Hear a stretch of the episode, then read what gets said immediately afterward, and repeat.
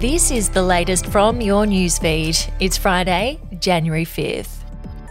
More than eight products a month have been recalled over button battery issues since new standards became mandatory in 2022. The new laws require consumer products to have child resistant battery compartments and warning labels, but a Herald Sun analysis shows 60% of products recalled under the updated regulations didn't have the battery properly secured.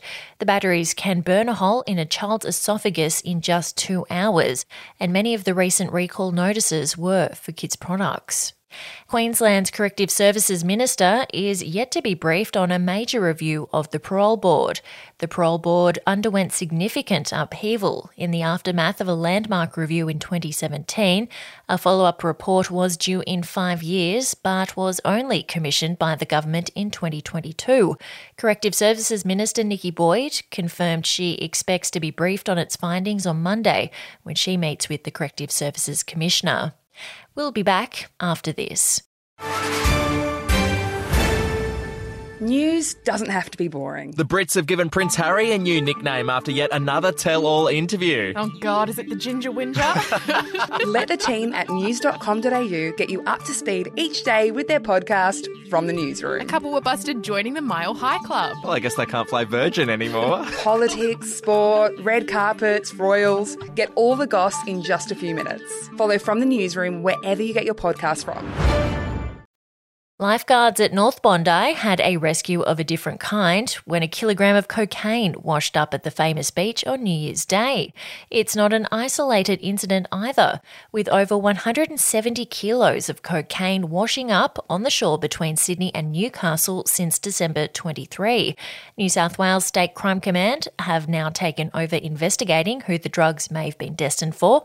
Another kilo was found yesterday at North Stain Beach, with police expecting more packages to wash up for months to come and hundreds of pages of documents shed new light on the relationships between the rich and powerful and Jeffrey Epstein, including Bill Clinton, Prince Andrew, Donald Trump, and Michael Jackson, though none are accused of any wrongdoing. The documents were previously sealed as part of a defamation case brought by Australian based accuser Virginia Giuffre against convicted sex trafficker and Epstein madam Ghislaine Maxwell and we'll have an update to your newsfeed tomorrow.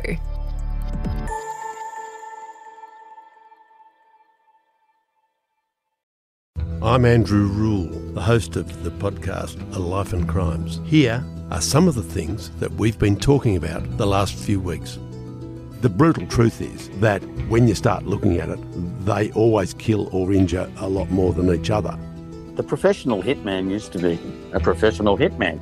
Evil strikes in all forms, but particularly as stupidity. Life and Crimes is available wherever you get your podcasts.